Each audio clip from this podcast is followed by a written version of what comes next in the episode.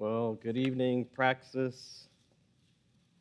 It is a joy to see you all here. Now we're in this in the sanctuary instead of in the gym, so we've made it. The trek from there to here has been successful. So I'm glad we're all here tonight for the kickoff of our new season and our new mini series on the glory of God. If this is your first time visiting us, I just want to welcome you again and thank you for being with us. My name is Alessandro, and I'll be starting us off on this mini series since Pastor Allen is out of town this week. In a few weeks, we'll be starting a new series on dating. So, the fact that we have this mini series on the glory of God is no coincidence, it's very intentional. So, although dating or romantic relationships might be frequently on your mind, uh, we wanted to make sure that we keep things in the right perspective. And marriage and dating obviously are important, uh, but there's so much more to life than marriage and dating. Life is really about the glory of God. And so we want to make sure that we have our hearts and our minds grounded on the glory of God first and foremost. And then, with God's glory in mind, then we can properly turn our attention to marriage and dating. So I trust that this two part series on the glory of God will be profitable for you and will help you to keep that grounding well into the future. And so tonight's message will focus more on the glory of God itself. And next week, Pastor Allen will focus more on living out, living for the glory of God. And so, with all of that, please join me for a word of prayer before we look into our text in Exodus 33 and 34. Let's pray. Father, thank you so much for having us here tonight. We are so incredibly thankful that you have revealed yourself to us in your word, and that we get to sit under the majesty of your revelation to your people, that we get to sit under the majesty of the revelation of the Lord Jesus Christ. And Lord, that you have promised to never leave us nor forsake us, but indeed, if we are in Christ, then you are with us and in us. Lord, please bless this time in your word. May your glory transform our hearts and our minds. And through that, may we live our lives for your glory forevermore. In Jesus' name we pray. Amen. The glory of God. Where do we begin on such a topic? How is it that we can seek to understand the glory of God? How is it that we can begin to comprehend the glory and the majesty and the beauty and the holiness of an infinite God, how can we even conceive of this glory of a God who knows everything and who is sovereign over everything? It seems almost like a fool's errand and a hopeless task to try and understand and behold the glory of God. You almost feel a sense of despair when you even consider this pursuit. But at the same time, there's also this draw in our hearts because we want to know this God. We want to know our God. We want to know the true God who has created all things and who sustains all things. And so, this is the blessed despair the pursuit of knowing God and beholding his glory understanding our God and having a relationship with Him, even though He is an infinite and holy God. But we should be encouraged as we enter this blessed despair because He decided to reveal to us through His Word and through the living Word the Lord Jesus Christ. So even though we can and we should spend the rest of our time in our life knowing God and beholding His glory, let us take the small step tonight in this lifelong pursuit as we look at Exodus 33 and 34.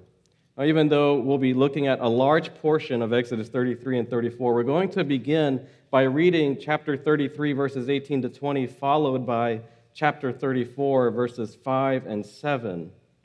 Now, these are very familiar verses, but I want to set them before you as we hope to see the glory of God in his actions, in his proclamation, and in the gospel. So, those are our three points for tonight as you have in your handout. So, go ahead and open your Bible to Exodus 33 as I read verses 18 to 20. Moses said, Please show me your glory. And he said, I will make all my goodness pass before you, and will proclaim before you my name, the Lord. And I will be gracious to whom I will be gracious, and will show mercy on whom I will show mercy. But he said, You cannot see my face, for man shall not see me and live. Now turn over to chapter 34, verses 5 and 7. The Lord descended in the cloud and stood with him there and proclaimed the name of the Lord. The Lord passed before him and proclaimed, The Lord, the Lord, a God merciful and gracious, slow to anger and abounding in steadfast love and faithfulness, keeping steadfast love for thousands, forgiving iniquity and transgression and sin, but who will by no means clear the guilty, visiting the iniquity of the fathers on the children and the children's children to the third and the fourth generation. Now, these are amazing words in Scripture to, that reveal to us the glory of God. But as always, we want to understand these words in their proper context. And I think that will help us to marvel even more at the glory of God. So, first, I want you to see the glory of God and his actions. Because what is going on at this point in the book of Exodus? Why is it that Moses is even making this request to God in verse 18 when he says to the Lord, Please show me your glory? Well, the quick, the quick response at a glance would be found earlier in verse 13, where Moses says, Please show me now your ways that I may know you. And that would be a good start. But we need to go beyond that first start. In and of itself, it's amazing that Moses would request to see God's glory and that he would see something of it. But still, why is Moses asking to see God's glory? And why does God respond to him saying he will make his goodness pass before him? Why does God say that he will show grace and mercy to whom he will show grace and mercy? How is it that he is slow to anger and abounding in steadfast love and faithfulness? What does this have to do with anything of what's going on at this point in the book of Exodus? Well, to get the full weight of this self revelation of God, we have to understand what is going on between Moses and God at this juncture. And to get a sense of the love of God and his glory, we have to see that this isn't Moses just asking for a theological lesson on the attributes of God. Rather, this is Moses in a crisis situation. This is Moses and the people of Israel in the middle of a disaster trying to rectify the catastrophe that they have on their hands. So, what is this crisis that they're facing? How did they get to this point? How do we see God's glory in his actions in this crisis? Well, if you remember back in the book of Genesis, God had made a promise to Abraham and to his descendants. And God promised that he would make Abraham into a great nation, that he would bless his people, and that he would give them the land in which they were sojourning. Well, God began to fulfill that promise. But at the end of the book of Genesis, Abraham's descendants, the Israelites, they end up in Egypt due to famine.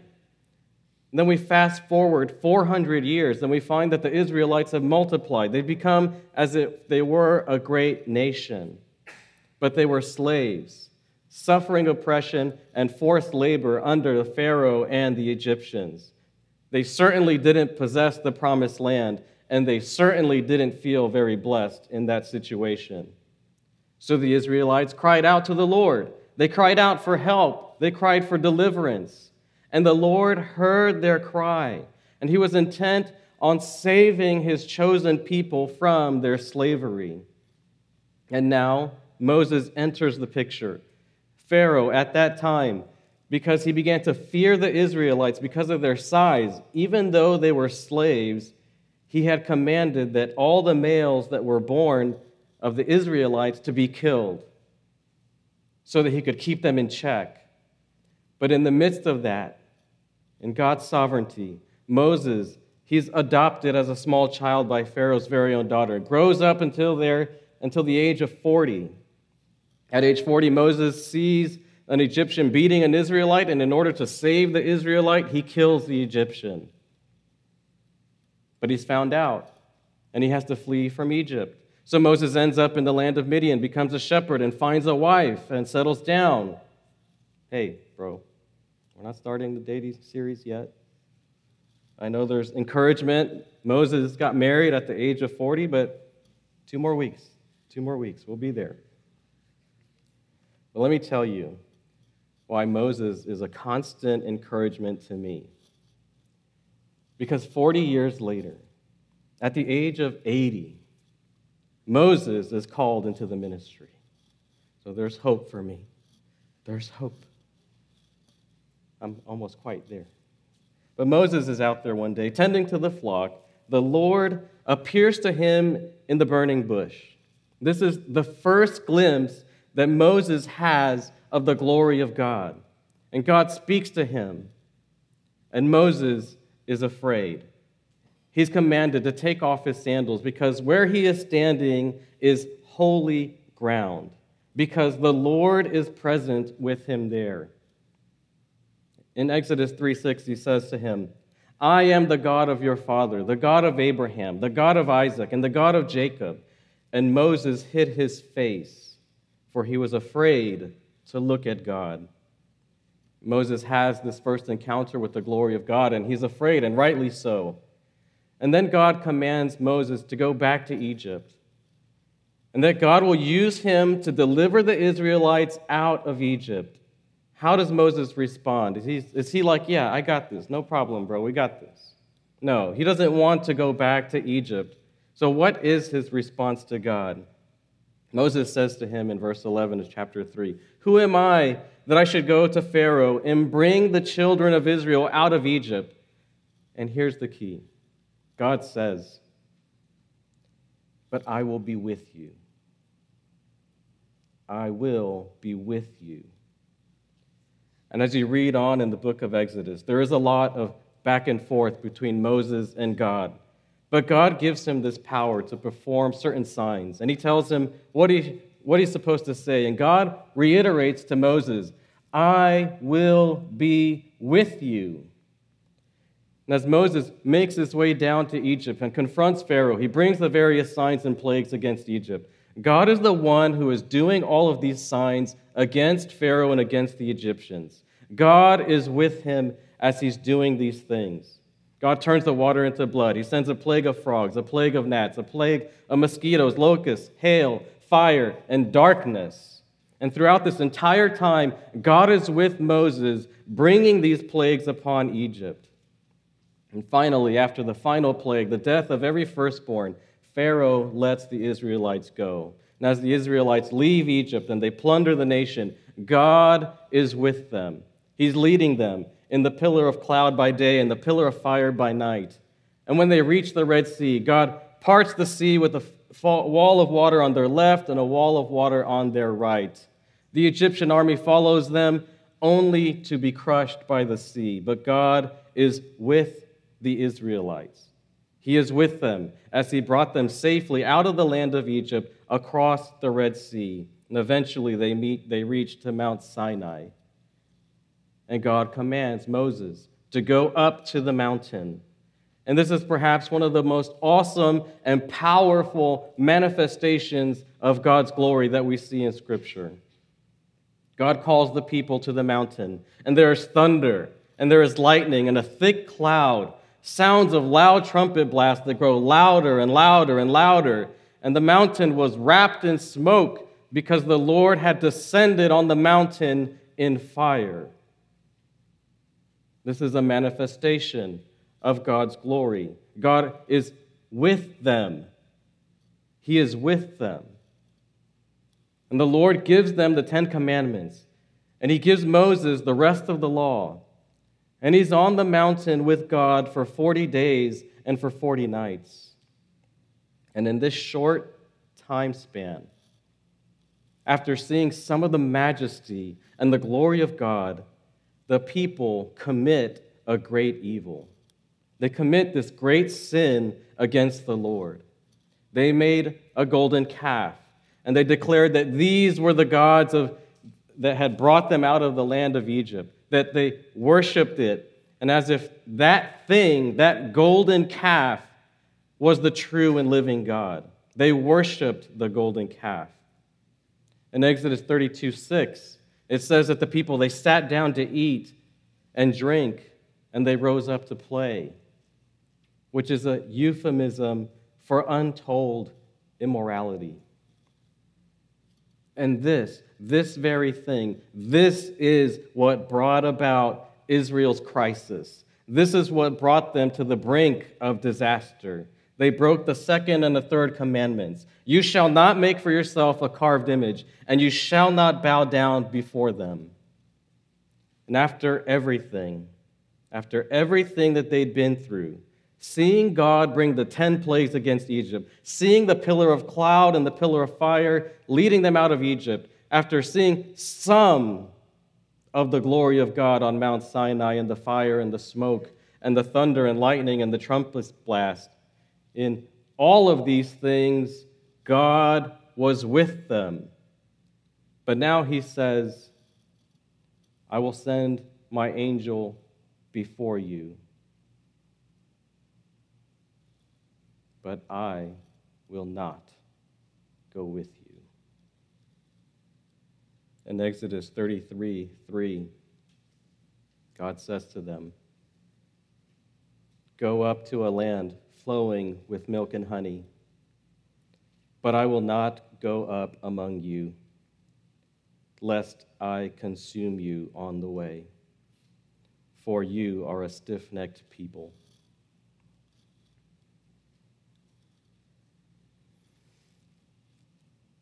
I will not go with you lest I consume you on the way. For you are a stiff necked people. If for a single moment I should go up among you, I would consume you. Now, for their part, the people actually responded in a reasonable manner. In verse 4 of chapter 33, it says, When the people heard this disastrous word, they mourned. Now, this brings us to the beginning of our passage in verse 12, when Moses begins to intercede to the Lord on behalf of the Israelites. So, look down at verse 12 in chapter 33. Moses said to the Lord, See, you say to me, Bring up this people, but you have not let me know whom you will send with me. And yet you have said, I know you by name, and you have also found favor in my sight. Now, therefore, if I have found favor in your sight, please show me now your ways, that I may know you, in order to find favor in your sight. And consider, too, that this nation is your people. Now, God has told Moses that he would send an angel before them to the promised land as they left Sinai. But Moses is saying, you're telling me to go to take these people up to the promised land, but you haven't even told me who is going to go with me. And you say that I found favor in your sight. But in verse 13, he says, Show me your ways that I may know you in order to find favor in your sight. It's like, it's like saying, Lord, you say you're not coming with us. But I'm not understanding this. What do you have in mind, O Lord? I am confused. Show me your ways. Tell me what I should do that I might gain favor in your sight. Now, God has been with Moses all this time. And now the crisis for him is that God says he will not go with them. But Moses knows that they are toast without God. Without God, they are nothing. It's as if Moses is saying, I want you to come with us.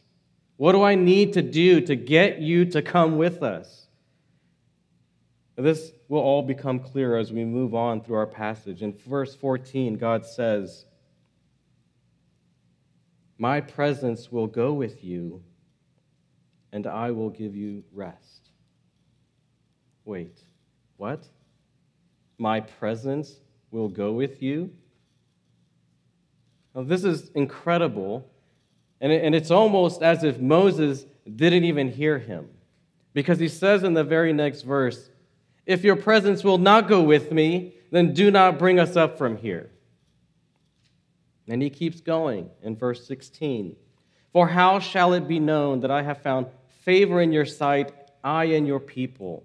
Is it not in your going with us, so that we are distinct, I and your people, from every other people on the face of the earth? And Moses continues to make his plea to the Lord. But the Lord had already said that his presence would go with him and that he would give him rest. So we begin to see God's glory in his actions towards Moses and the Israelites. They had broken God's commandments, and he could have rightfully destroyed them right then and there because of their sin. But we see God's forgiveness in his willingness to be present with them, to be with them, to go with them once again. And yet Moses continues to plea with God. But it's helpful and interesting to note Moses is not just pleading for himself, he is pleading on behalf of the people, God's people, as he refers to them. And he knows that God's presence with them is the very thing that sets them apart from everyone else. Moses knows that they are nothing special on their own. And from the world's perspective, they were a bunch of nobodies that were slaves down in Egypt. There was nothing intrinsically valuable or distinctive about them that would draw God to them. Rather, it was the very presence of God with them that set them apart, and that made them a special people, a distinct people from the rest of the world. And again, we continue to see the glory of God in his actions, and in particular, his forgiveness toward the Israelites. Look at verse 17. And the Lord said to Moses, This very thing that you have spoken, I will do, for you have found favor in my sight, and I know you by name. The Lord is being kind and exceedingly gracious towards them. Look at in verse 18, 19. I want you to see God's glory and his sovereignty in bestowing his grace and mercy upon Israel. In verse 18, Moses said, Please show me your glory. Moses continues to plead with God. So, why does he want to see God's glory? Why does he make this request? Again, Moses is not asking for a theological lesson in the middle of this conversation in the middle of this crisis. Moses wants reassurance that God will be with him. Just like Moses saw the glimpses of God's glory in the burning bush, in the pillar of cloud and fire, on the Mount Sinai. Moses wants to see God's glory, to know, to be certain that God will be with them. And we see God's amazing grace and kindness in his response to Moses because he doesn't just reveal his glory to Moses as he's done in the past, he goes beyond that. He reveals to Moses even more of who God is, even more of his character. In verse 19, it says that God said to Moses, I will make all my goodness pass before you and will proclaim before you my name, the Lord and I will be gracious to whom I will be gracious, and I will show mercy to whom I will show mercy. Now, honestly, this passage just blows my mind because the Israelites had sinned gravely. They desperately needed restoration and forgiveness. And Moses is pleading with God, and you get this sense that he feels like he has to do something to convince the Lord to continue to be with them. And as we've already seen, in a sense, God's moving towards Moses and saying that his presence will go with them. But the Israelites deserve punishment to the fullest extent. And what they receive is sovereign grace, sovereign mercy. There is nothing that Moses could do to reestablish Israel's relationship with God. There is nothing in his power to undo the sin or make amends for Israel's transgression. But we see God's glory in his actions of sovereign grace and sovereign mercy towards the Israelites. Because out of God's own sovereign love, the Lord has promised to be with them. Moses asked for this reassurance in seeing God's glory, and he will get that. He's already gotten much more in this further revelation of God's character, but there's still more that God will reveal to him. And as we speed through these next verses, we'll see God's glory in his actions as he reveals more of himself to Moses and protects Moses in the process. In verse 20, follow along as we read, he said, You cannot see my face, for man shall not see me and live.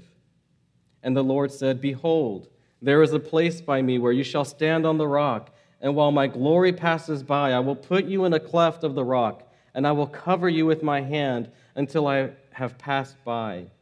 And then I will take away my hand, and you shall see my back, but my face shall not be seen. We catch a glimpse of the holiness of God, the fact that He is so holy and righteous and pure, and He is so distinct, set apart from all His creation, that just a glimpse of His face would destroy us because we are sinful human beings.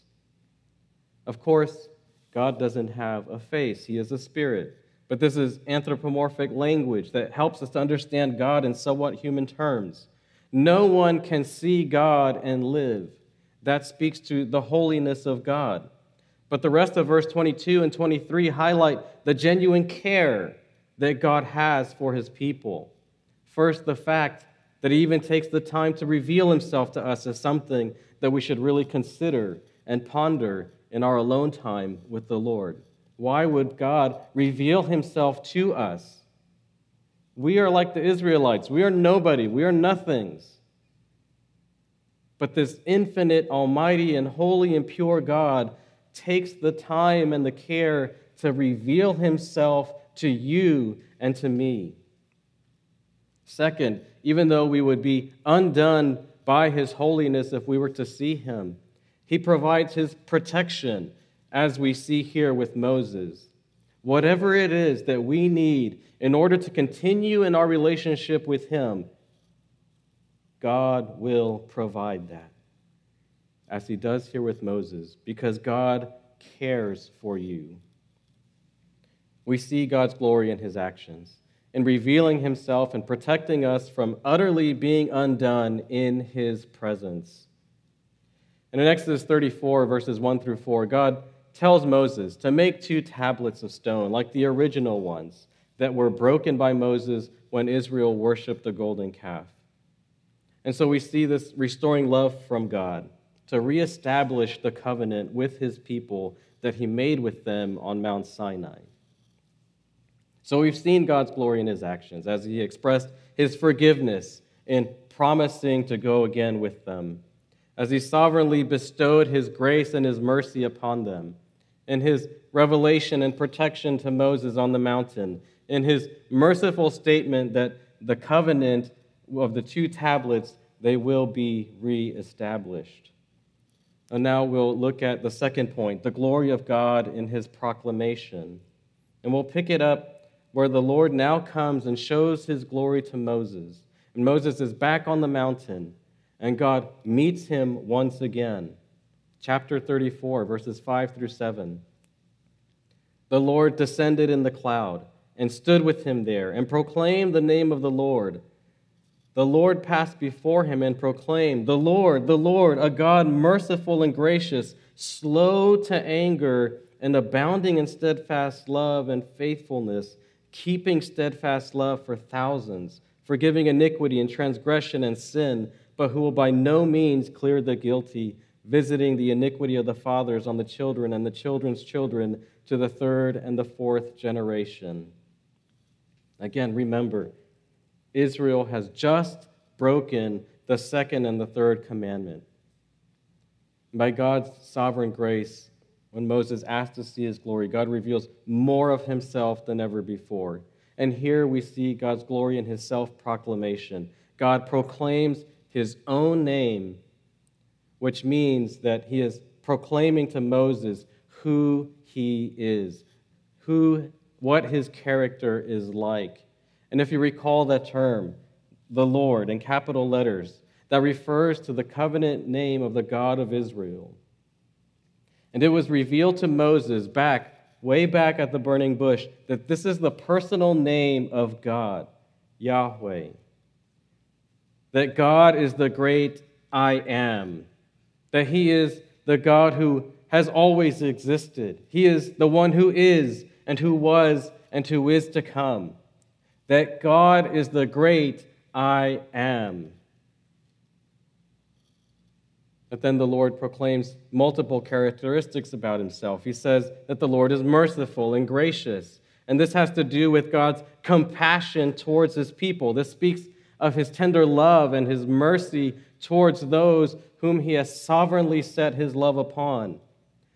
This stands in great contrast to the gods of Egypt and the gods of Assyria and other false gods who are essentially stone cold in their hearts and crush people under the lack of love and compassion, even demanding that, there would, that they would give up their own children as human sacrifices. That is a stark contrast between the false gods of this world and the true God of Scripture, who is indeed loving and merciful and compassionate.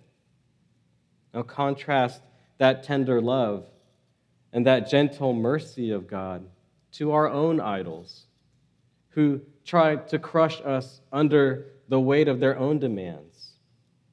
And yet, never being satisfied, the idols of our heart always make us long for more. Our heart idols are ruthless, and they are nothing like the true and living God. Instead, the Lord is slow to anger, which is to say that he is patient with us in our sins, that he doesn't immediately judge us and obliterate us when we sin against him. He is long suffering and he is patiently forbearing us until we turn from our sins to him. And says that the Lord is abounding in steadfast love and faithfulness. And this has to do with God's loyal love a love that stands true and that is not shaken. And once the Lord has sovereignly set his love upon his people, he will keep his covenant and he will remain faithful and loyal in his love towards them. And even when they are unfaithful in their love towards him. Again, keep in your minds the reality that God just delivered his people from Egypt and they have already broken his commandments and he is revealing his character to them in all of his actions and his self proclamation of his sovereign love towards them. And through his actions, he's demonstrated his love and his faithfulness, and he's willing to go with them. He's willing to reinstate the covenant with them. And now he is showing Moses his glory, his goodness, his character, so that Moses can understand God and his steadfast love and faithfulness. And we see in verse 7 that he keeps a steadfast love for thousands, forgiving iniquity and transgression and sin. And this is referring to the extent of God's love. The referent for thousands is somewhat ambiguous, and thousands of people, or thousands of ages, or thousands of generations. What is it? The point is, is that it is his love and his grace that are inexhaustible. That is the point with saying it goes to thousands. And he also forgives all manner of sin, whether it be disobedience, whether it be rebelliousness, immorality, or any sin in general. There are no degrees or types of sin that are beyond God's power or willingness to forgive. And lastly, God is a God who will by no means clear the guilty, visiting the iniquity of the fathers on the children and the children's children to the third and fourth generation. Now, this has to do with the reality that although God is a forgiving God, that he will not let unrepentant sinners escape without punishment. He will hold them to account. There is no glossing over sin to the unrepentant heart, and sin before God will be called to account. And the last portion there serves to inform us that even though sin may be for, may be forgiven for the repentant heart. And even though sin may be punished to the unrepentant heart, that there are consequences of those sins that can impact multiple generations. The sins that are committed by others, the sins that are committed by ourselves, they can have lasting repercussions onto multiple generations. To be clear, what that passage is saying does not mean that God is punishing children for their father's sins. That is not what that is saying. Ezekiel 18 makes that abundantly clear. The one who sins shall die. And he goes through very clearly saying it's not the children being punished for the sins of the fathers. But the main thrust of this entire revelation is God's mercy and his grace and his steadfast love. And so now we've seen the glory of God in his actions and in his proclamation.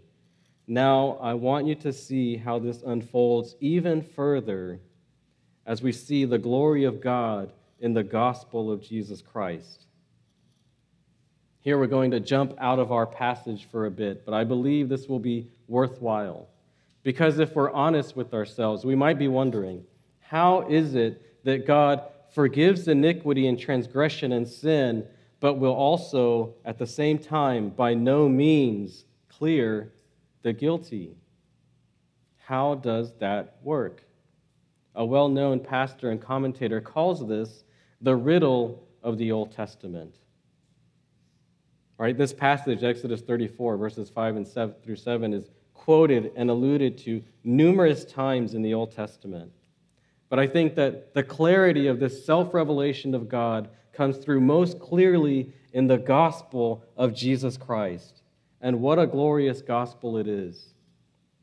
John chapter 3:16 says, "For God so loved the world that he gave his only son, that whoever believes in him should not perish but have eternal life." Now, obviously, we are all sinners before God. There's no question about that. Each and every one of us has broken God's laws, and we've sinned against an infinite and holy God. We deserve his wrath. We deserve eternal punishment because we are guilty. But here we see forgiveness offered to everyone who believes in the Lord Jesus Christ.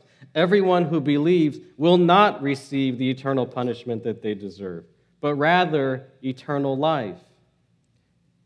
But God's self revelation says that he will by no means clear the guilty. So, what gives? My friends, this brings us to the amazing truth of the gospel.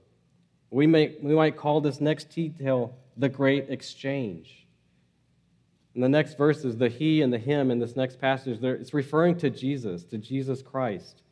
2 Corinthians 5:21 it says, "For our sake he made him, Jesus, to be sin who knew no sin, so that in him we might become the righteousness of God."